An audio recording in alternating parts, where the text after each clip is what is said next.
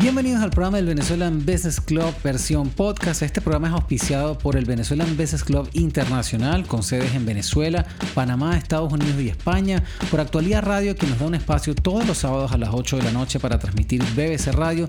Si quiere conocer acerca del Venezuelan Business Club, visite benbc.org o visite nuestras redes y alístese en nuestra lista de email para recibir la información de todos los eventos que hacemos toda la semana en línea. También le invitamos a suscribirse a nuestro canal de YouTube, youtube.com barra BBC TV.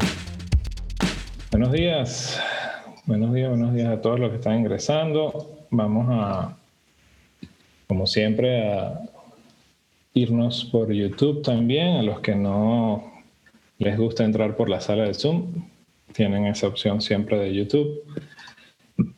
Y arrancamos ya. José, buenos días, ¿cómo estás? Buen día, muy bien, gracias. Te has mantenido saludable, hemos, hemos superado estos meses y tú por allá también eh, has superado toda esta, toda esta pandemia que bueno, entrando en calor ya estamos hablando de 220 mil muertos en Estados Unidos, José. Una cifra Correcto. Súper fuerte, ¿no? Sí, y tenemos 8.276.966 casos, 221.122 a la fecha.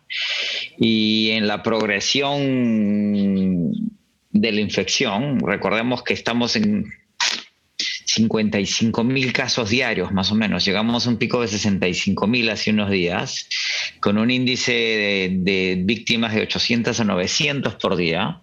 Según el doctor Fauci, si estuviéramos administrando la pandemia, deberíamos tener niveles de contagio de 10 mil al día.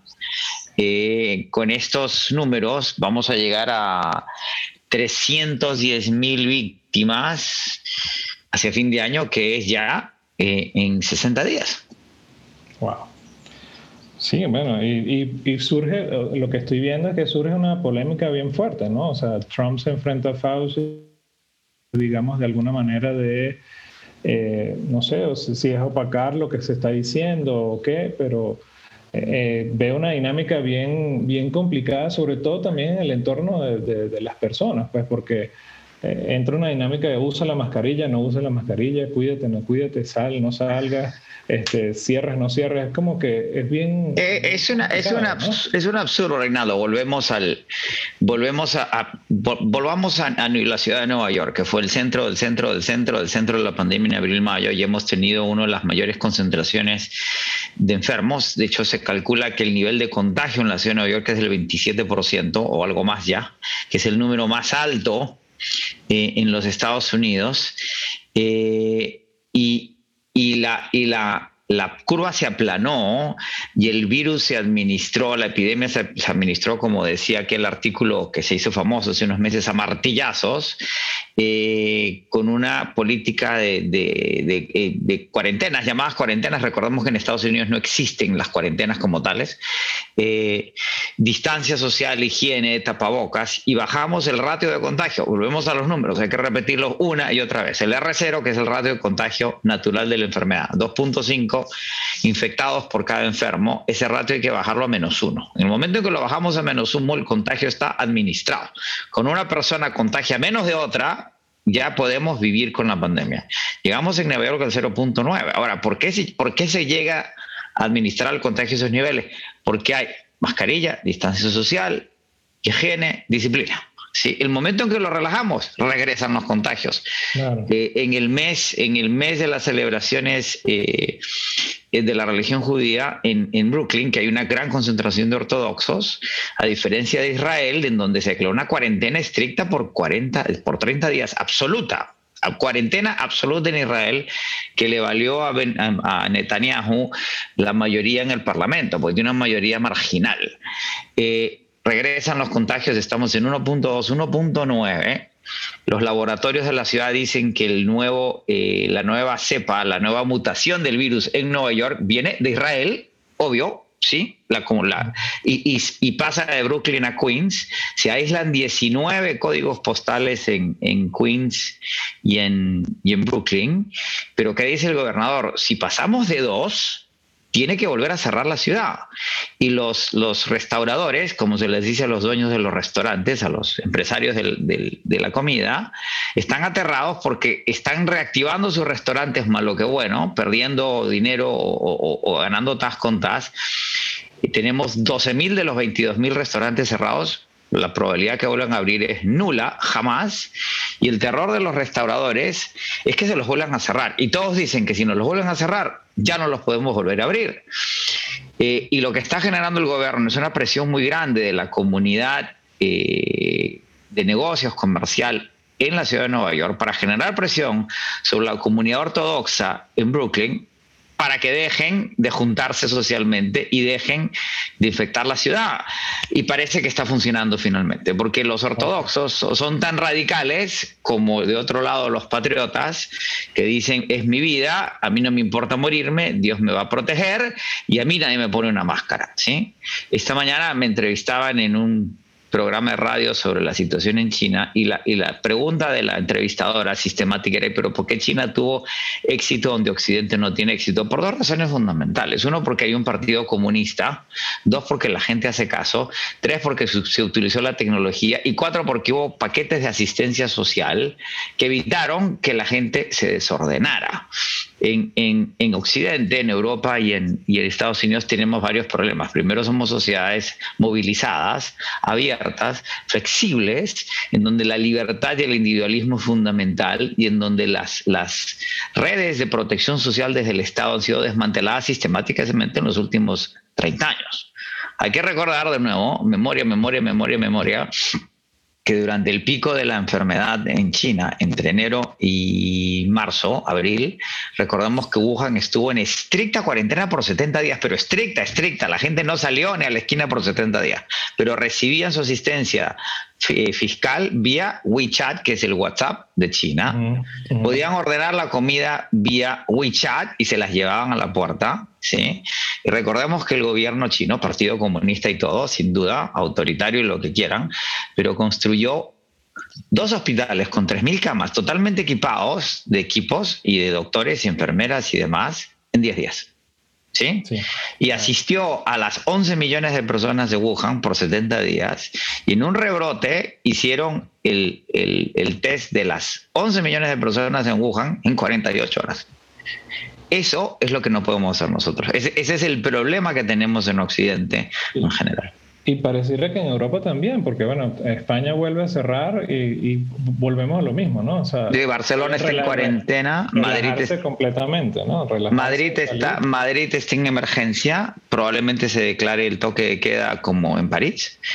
Eh, hay una pelea intensa entre Londres y Manchester que no quieren cumplir con las instrucciones del gobierno eh, de Londres en función de, la actividad económica no terminan de entender. El Financial Times acaba de sacar un reporte muy grande eh, revisando todos los números de la pandemia. Dice que es muy claro que aquellas sociedades, y en ellas están China, Corea del Sur, a Taiwán, Hong Kong, Japón, Vietnam, Vietnam, que las que han controlado la pandemia con medidas de cuarentena, eh, máscara, aislamiento social, higiene y disciplina han tenido mejores resultados económicos que aquellas que no lo están haciendo. Por lo tanto, esa dicotomía de lo que se llama el trueque utilitario no funciona. La economía china crece 4.9% en el tercer trimestre eh, de este año, con una perspectiva que podría crecer hasta 2% este año. La única economía que crece en el mundo y crece dos. Condiciones muy singulares en China, por lo que se llama ahora la circulación dual, eh, que, es el nuevo programa de Xi Jinping en el cual hay que exportar y hay que consumir internamente. Y China tiene capacidad para hacerlo. Las exportaciones de equipo médico fue del 46% en el tercer trimestre, de laptops creció 9%, las ventas al detal crecen 3.3% en septiembre. Sin duda es muy singular, pero reafirman que no hay que ser autoritario para ser racional. Y lo estamos viendo. En Estados Unidos ya tenemos situaciones de emergencia en lo que se llama la zona de los Plains, donde está Montana, las Dakotas y Wyoming, que es la zona del norte hacia, hacia el, noroeste. Eh, y el virus sigue avanzando, ¿sí? Y, como me... perdón, por eso es tan importante que, que yo creo que somos, eh, hemos sido bien didácticos en esto y bien, bien constantes. Bueno, de comenzar nuestro programa con ese, con ese resumen, porque a la final dicen, bueno, vamos a volver a hablar de la pandemia. No, no es hablar de la pandemia, es que todo va unido. O sea, a la final, eh, si las personas sí quieren, quieren obviamente volver a la normalidad, pero si no existe ahorita una normalidad, los gobiernos van a tener que volver a cerrar y vuelve ese impacto a los negocios, vuelve el impacto económico y no y esto es y, lo estamos viendo porque hay muchas quejas, lo que tú me decías hace unas semanas, Reinaldo, pero la gente en Panamá quiere salir. Sin duda, yo salgo, ayer, ayer salí a almorzar con uno de, nuestros socios. Eh, máscara, distancia, alcohol, restaurantes medio vacíos la vida está volviendo, pero no es normal ni va a ser normal. La ciudad de New York sigue funcionando al 25%.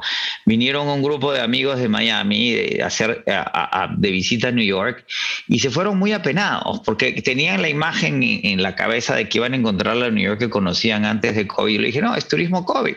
Todo está medio cerrado, todo está medio activo y la ciudad por ahora todavía no tiene esa vitalidad que tenía antes de la pandemia, ni la va a tener y tenemos que seguir preparados mentalmente, físicamente, financieramente para continuar en este estado de cosas por lo menos hasta fines del próximo año.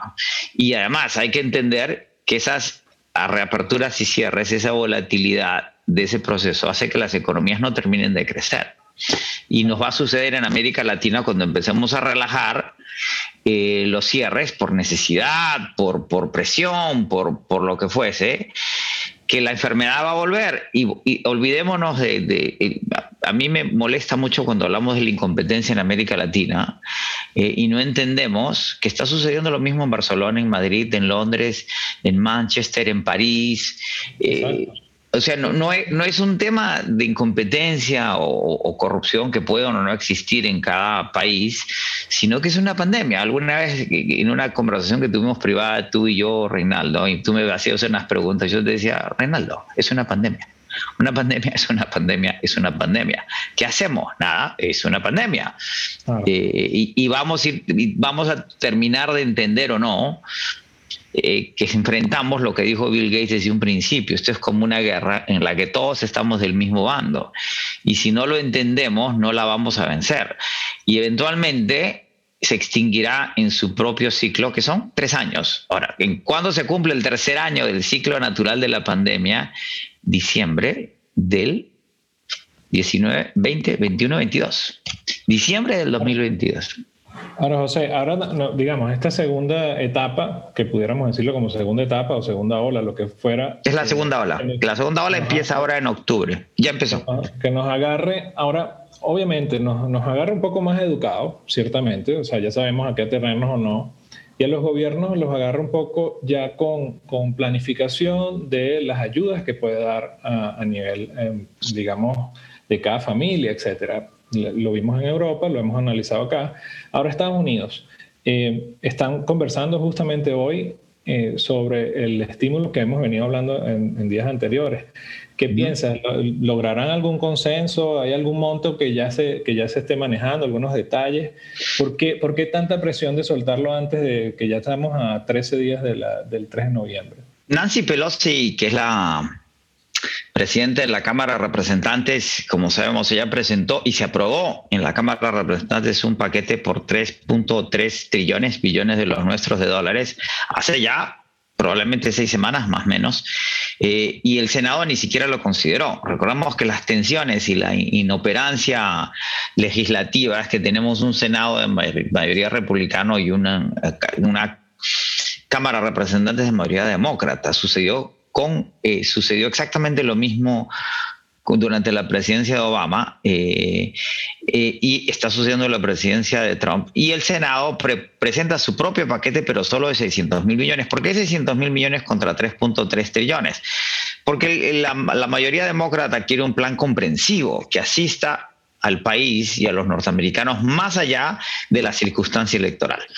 Y el, Senado norteamericano eh, de mayoría republicana eh, tiene una inercia muy conservadora fiscalmente hablando que le impide entender la, la, necesidad imperiosa, independientemente de que lo diga el presidente de la Reserva Federal y todos los economistas relevantes en el país, de que hay que eh, usar la caja fiscal para aliviar las necesidades de la gente y la circunstancia económica y financiera de la nación, de cara a una pandemia que nos sigue afectando y devastando la economía.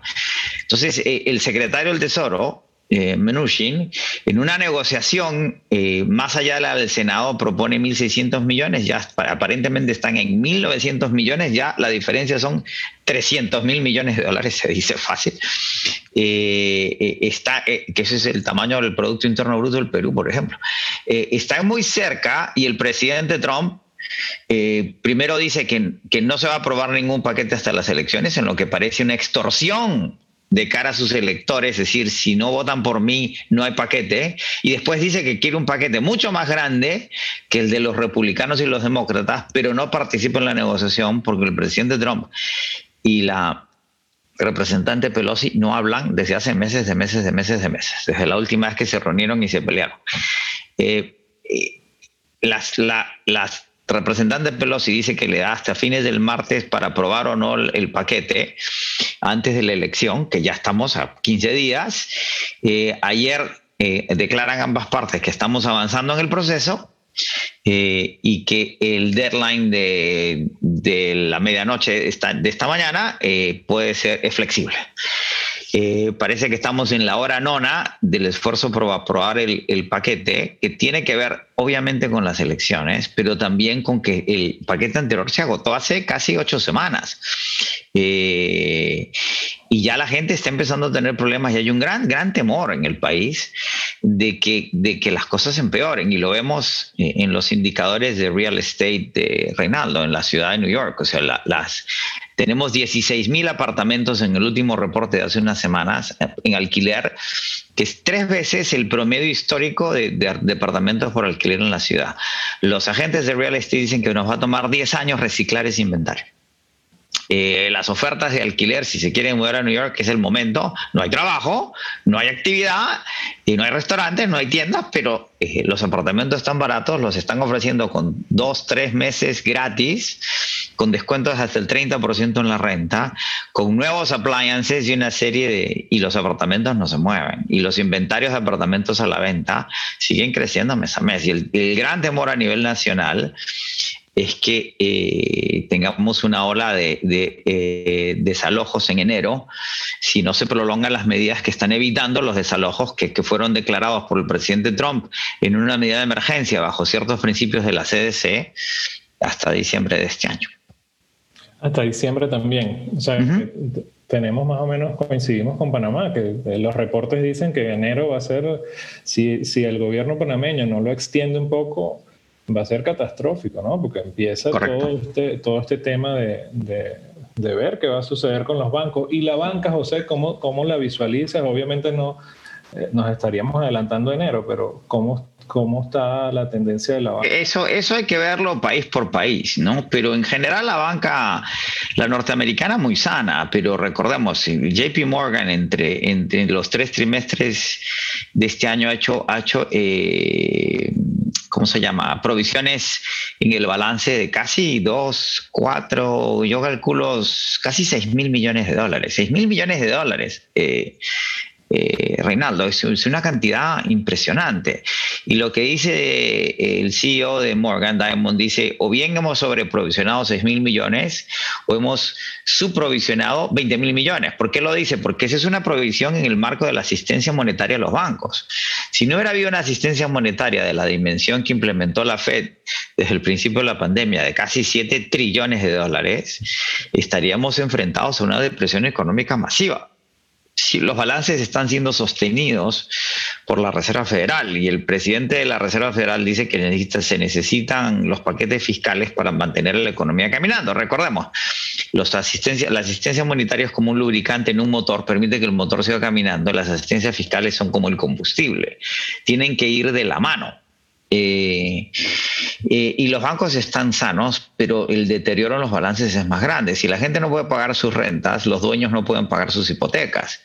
y al mismo tiempo, la gente no puede pagar sus hipotecas. Tenemos una situación en que la mitad de la población está más o menos bien, bien o muy bien, y la otra mitad está muy mal.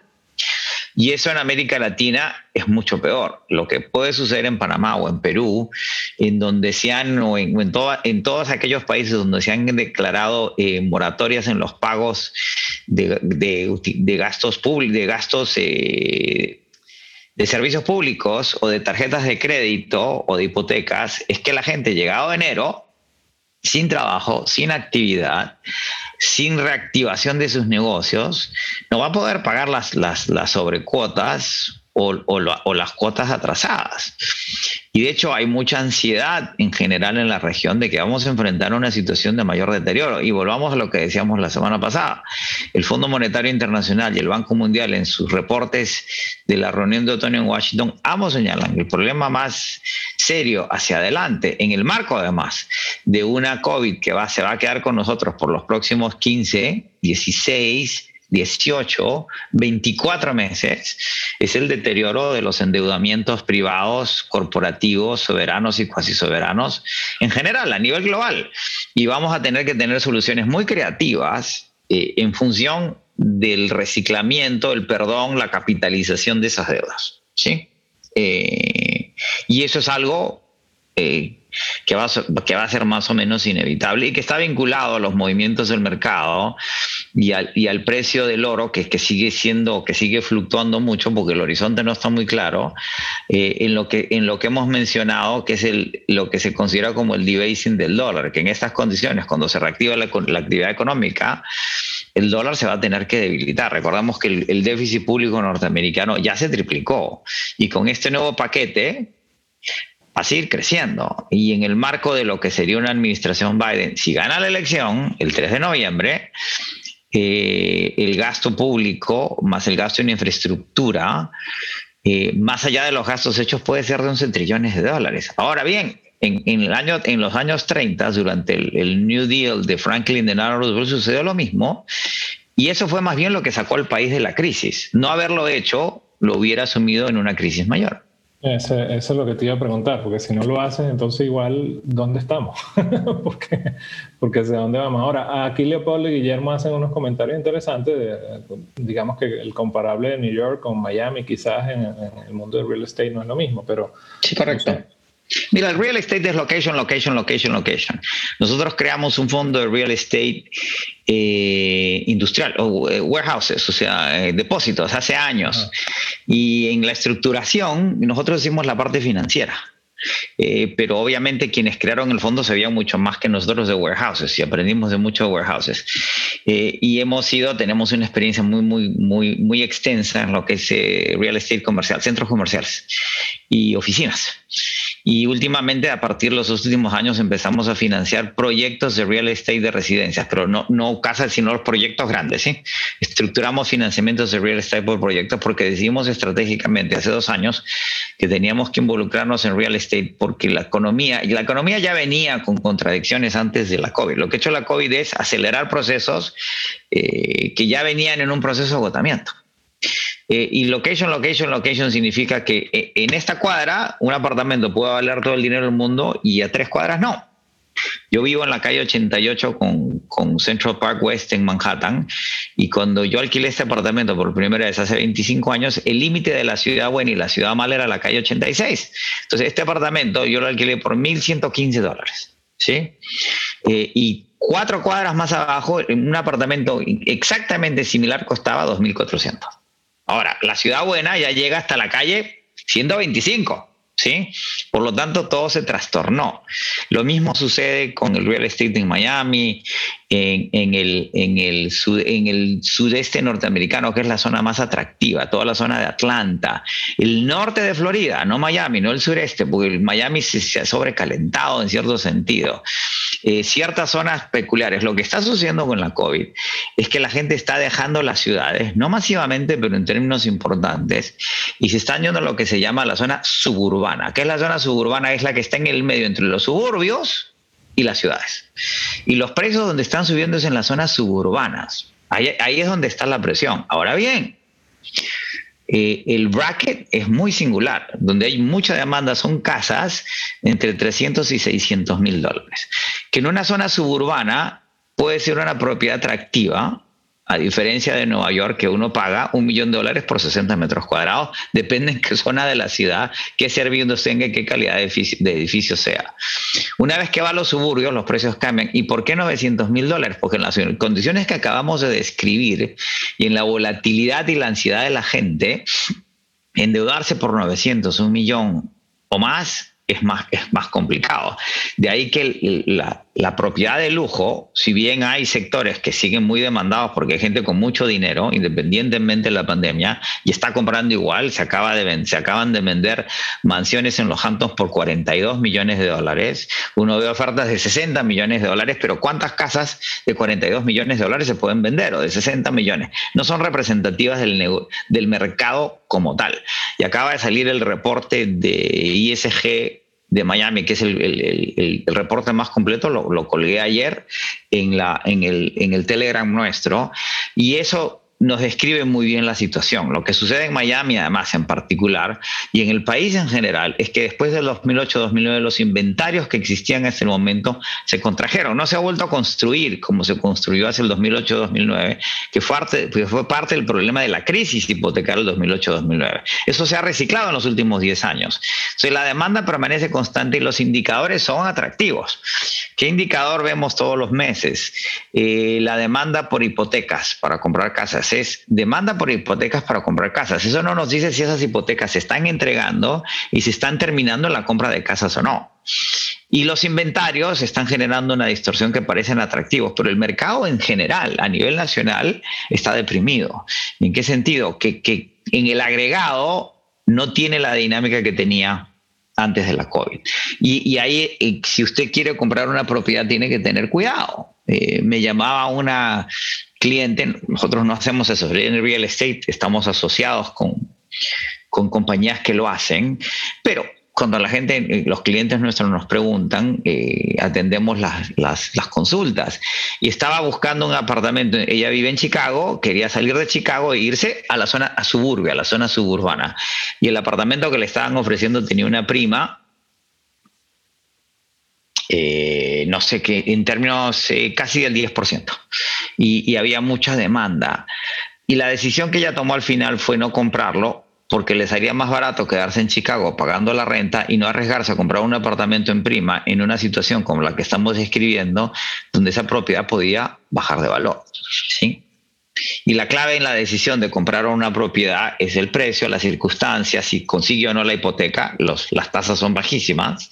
Los bancos no dan hipotecas con facilidad eh, y lo que les puedo decir que en los proyectos que nosotros estamos financiando tenemos problemas serios. Ya los colaterales no son 2 a 1, son 3 a 1. Las tasas son mucho más altas, que no tienen una relación directamente con las hipotecas. Eh, cuando solo hay dinero para la Reserva Federal, solo hay dinero para la Reserva Federal. Solo la Reserva Federal se puede prestar al 0.7%. El resto de mortales nos prestamos a tasas mucho más altas. O sea, nos quedan unos 15 minuticos y tenemos un evento que vas a asistir de justamente de China. Estamos hablando de oportunidades en China y vas a asistir en, en Panamá. ahora, entrando en el tema de las elecciones. Trump, las encuestas, eh, que siempre estamos dando aquí la media, y sale mucha, mucho, mucho ruido, en obviamente es lógico, pues, ¿no? En las últimas semanas con este tema de los taxes de ambos lados, ¿no? Sale el, reporte de New York Times de los taxes de, Trump y sale el tema con Biden de que hablan de una estructuración de, muy, muy específica en taxes de S Corporation, etcétera, que, que bueno, entra en la dinámica, pues, ¿no? Pero no, no creo que eso haga tanta bulla como para haber modificado en alguna manera algo eh, en estas encuestas que hemos venido dando. Muchos hablan de que volvemos, que volvamos, que volvamos a la historia, que en el 2000, eh, perdón, con las elecciones de, Hillary fue lo mismo, que no se creen en las encuestas.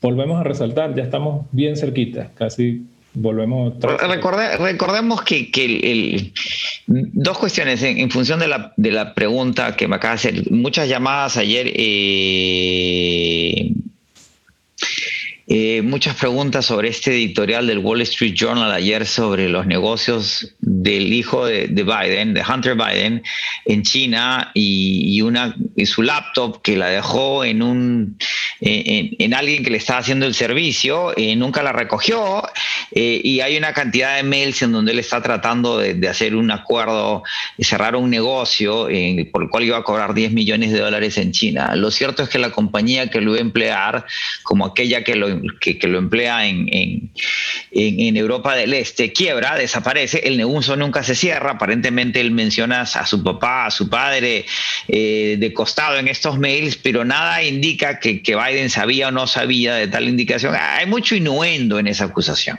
¿Sí? A diferencia de la investigación del New York Times, y podemos acusar al New York Times de ser un Trump hater o no, pero son muy profesionales. Ambos, el Wall Street Journal pertenece a, a, Rupert, Murdoch, que es el dueño de Fox, pero se ha manejado con mucha seriedad. Aquí hay que crear, hay que querer y confiar en el profesionalismo de los medios de comunicación cuando son serios, independientemente de su inclinación. Lo mismo que va a suceder con la jueza Barrett, la juez Barrett que debería, eh, no, eh, el, el voto iba a ser hoy día, lo han postergado para el lunes para nombrarla a la, Corte Suprema. Hay un rumor de que podrían perder los votos que les faltan y podrían no nombrarla. Eh, pero la juez Barrett en su audiencia demostró ser absolutamente profesional, absolutamente seria y muy conservadora. Ahora, no hay ningún problema en que eh, ganando Biden y asumiendo que Biden lo hace muy bien y que gana Kamala Harris en cuatro años y que Kamala Harris lo hace demasiado bien y es reelegida, podríamos estar de cara a 12 años de, una administración demócrata más o menos progresista, que no es lo mismo que el socialismo. Recordemos que el progresismo eh, es aquel que argumenta en el rol del Estado en la administración de la cosa pública. Los primeros progresistas en este país fueron republicanos. Wilson, y Teddy Roosevelt, que son los que pusieron orden en un país que estaba sumido en el desorden de principios de siglo que causan la crisis del 29 y después de la del 32. E, el balance de poderes podría plantearse como se plantea con, Franklin Delano Roosevelt del 32 a, a bien entrado los 40, en el cual había un gobierno muy progresista y una corte muy conservadora.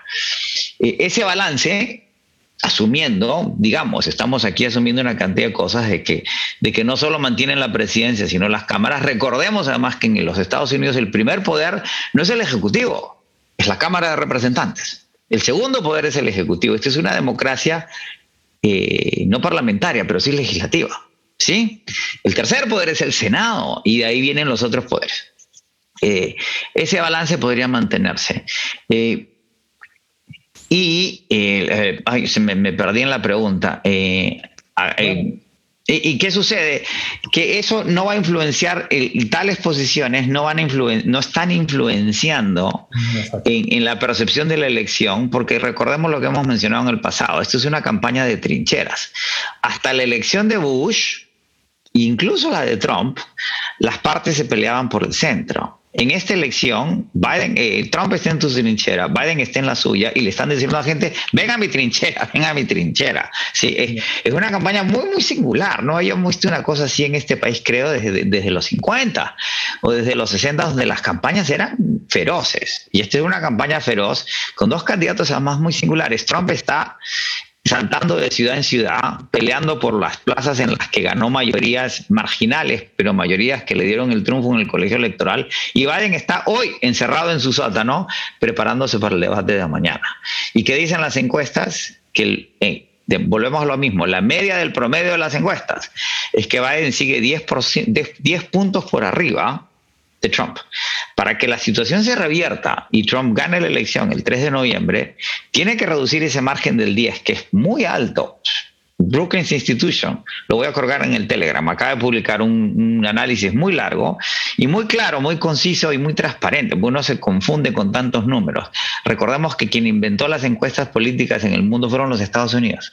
Y este, en Estados Unidos es el país donde, eh, donde se analizan los trends políticos con mayor sofisticación que en ninguna parte del planeta.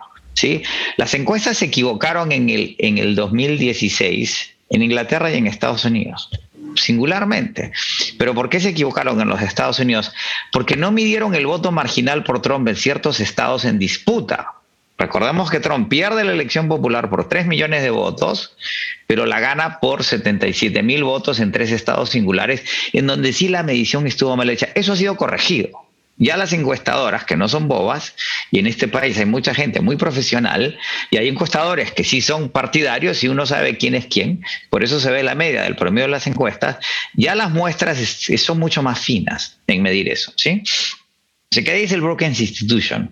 Para que Trump gane la elección, tendría que bajar esa diferencia del, del, del 10 al 7 o al 3, dependiendo de qué estados estemos hablando. La probabilidad existe, pero es cada vez menos probable. ¿Qué, dice, ¿Qué le dice Biden a su campaña hace tres días? Trump todavía puede ganar. No hay el triunfalismo que tuvo Hillary Clinton en el mismo momento que teníamos hoy día. Eh, otro detalle. Antes, que, te pierda, el, el, ¿puedes, digamos, decirnos esa media de la media, explicarla de dónde la sacas? Agarras todo todas las encuestas, todas, todas las encuestas que se hacen, que tienen un mínimo de credibilidad, y se hace un, se, se, se, hace un modelo en el cual se saca un promedio ponderado. Hay que, hay que normalizar la distorsión de las muestras. Comparar dos encuestas es complicado, porque cada encuesta tiene su muestra, y la clave de las encuestas está en la muestra. El error siempre se comete en la muestra. ¿sí? Si yo, y además las técnicas de muestreo han avanzado tanto, tanto, tanto, tanto, que si yo hago una muestra muestra muy bien hecha, no tengo que encuestar a 30.000 personas, con 3.000 es suficiente. De hecho, las encuestas hoy día se hacen con, universos de 3.000 personas. Recuerden que en estadística, más de 33 samples, objetos de una muestra, pueden dar una distribución normal, siempre y cuando se escoja bien esa distribución. Pero ¿cómo corrijo yo? ¿Cómo comparo papas con camotes? Y además el muestreo ha cambiado mucho porque antes hacía puerta por puerta, después hacía por teléfono fijo, con lo cual se garantizaba que existía una dirección. Ahora se hace por celular y presencial y es muy complejo y en COVID se ha complicado porque los teléfonos celulares se mueven por todo el país, o sea, ya no indican, pero eso se ha ido ajustando poco a poco, poco a poco y las muestras cada vez son mejores. Entonces, esos muestreos se corrigen, se hace un modelo dentro de los modelos y se saca la media del promedio. O sea, ¿qué, es una media a diferencia de un promedio? Es, es donde hay una concentración en el universo de los samples, ¿sí? Y hay dos sitios fundamentales, uno que se llama 538 y el otro que se llama Real Clear Politics, que han, trabajado ese tema por años y tienen algoritmos en donde lo van depurando y lo han depurado a niveles muy sofisticados. Y ya, por ejemplo, el New York Times tiene un modelo similar y uno va comparando los modelos y están muy cerca. La diferencia no es más de un punto entre, entre, entre modelo y modelo. Por lo tanto, los modelos sí nos están diciendo cosas muy claras y lo que nos están diciendo es que la ventaja de Biden, faltando dos semanas, sigue siendo muy alta y la campaña del presidente Trump tiende a confirmarlo. Ahora, nadie, nadie hoy se atreve a predecir nada, porque en el 16 nos dimos todos un tortazo y nadie quiere decir, si ustedes me preguntan a mí o a nadie, nadie va a decir, no, no, fíjese en la media del promedio de las encuestas. Y fíjese en el desglose de los estados, los top states, lo que se llama los estados que están en disputa y, que podrían dar o no el triunfo eh, a uno u otro candidato. Eh, y, a veces la, gente opina, a mí me, mandan opiniones de distintos analistas, se fueron los Estados Unidos, con todo respeto a tales analistas, le digo, es, este país está sobremedido. En este país se mide absolutamente todo de una forma en que no se mide en ninguna parte del planeta. Y el análisis hay que hacerlo aquí, de las bases de datos aquí, y todas tienden a coincidir. Ahora, nadie, de nuevo, siempre puede haber una sorpresa y el presidente Trump está contando con esa sorpresa. ¿Y por qué salen, eh, por qué sale la computadora de Hunter Biden y, los mails de Hunter Biden? Porque creo que en un reflejo de los mails de Hillary Clinton que contribuyeron muchísimo a la campaña del presidente Trump en el 16, recordemos, las mujeres blancas de suburbia votan por Trump y le dan, le dan el triunfo. Porque Hillary siempre fue muy antipática, por, por distintas razones a Hillary no le caía bien a nadie. Y, nadie terminó de entender eso en la elección pasada, a pesar de que ganó la elección popular por 3 millones de votos. Claro, los ganó en donde ya los tenía ganados. Y recordemos que en el colegio electoral norteamericano, winner takes all, se dice. Si usted gana el estado de la Florida por 300 votos, se lleva todos los votos electorales de la Florida. Todos, completos. Pero ¿por qué no hay cifra distribuidora? No hay cifra distribuidora. ¿Sí? Eso es eso es, ese, es, el sistema. Y recordemos que las encuestas se han ido ajustando. Miren el caso del MAS en Bolivia. Todas las encuestas decían que el MAS iba a ganar por un margen altísimo y nadie les creía porque las encuestas se equivocan. ¿Qué pasó el domingo? Las encuestas no se equivocaron. El MAS ganó en primera vuelta. Ahora, es un MAS sin Evo Morales. ¿Sí? Es un más que pierde en Santa Cruz, pero gana en el resto del país. Y además con una asistencia en votación en ciertas provincias en Bolivia del 99.6%, Reinaldo. Y ahí va terminando la idea, y antes que se nos acabe el tiempo, indicadores fundamentales. En el último mes, eh, los fondos recaudados de la campaña de Biden triplican los de Trump, triplican los de Trump por segundo mes consecutivo, faltando dos semanas. Eh, y, los votos en, por correo y eh, presenciales por adelantado ya van en 38 millones de personas en un país donde hay 150 millones de electores. En la misma fecha, en el 16 solo habían votado 6 millones de personas. Con lo cual, y, los analistas locales, no yo, yo les repito lo que leo, no lo que yo, yo sé poco, no, no sé tanto como los que saben y analizan las elecciones en este país a fondo, asumen, presumen, indican, eh, deducen que la gran parte de esos votos son a favor de Biden. ¿Por qué? Porque Trump se ha declarado explícita, abiertamente en contra de esos votos por meses, ¿sí? Entonces sería raro creer que están votando por él cuando él se opuso a ese tipo de votos desde un principio. Los indicadores siguen en la misma dirección. Veamos cómo va el debate mañana. Va a ser fundamental. Y de ahí lo que queda ya son menos de 15 días para la elección. Exactamente. Bueno, también aquí les, recuerdo, aquí lo que estamos haciendo, como dice José, análisis. Hay mucha, hay mucha bulla, hay mucha información en, en la calle. Hay esa esa efervescencia, pues, ¿no? Porque es un país dividido donde eh, estamos viendo agresividad de ambos, de ambos lados, obviamente cada quien tiene su pasión y están abiertos ustedes a, decidir. Ya estamos más cerca, José, estamos más cerca de, este, digamos... La, recuerda la clave, la clave del mercado, Wall Street, ¿sí? Que es liberal, sí, demócrata en su mayoría, y lo vemos por las contribuciones a las campañas electorales históricas y presentes, ¿sí? Como la industria del entretenimiento en California.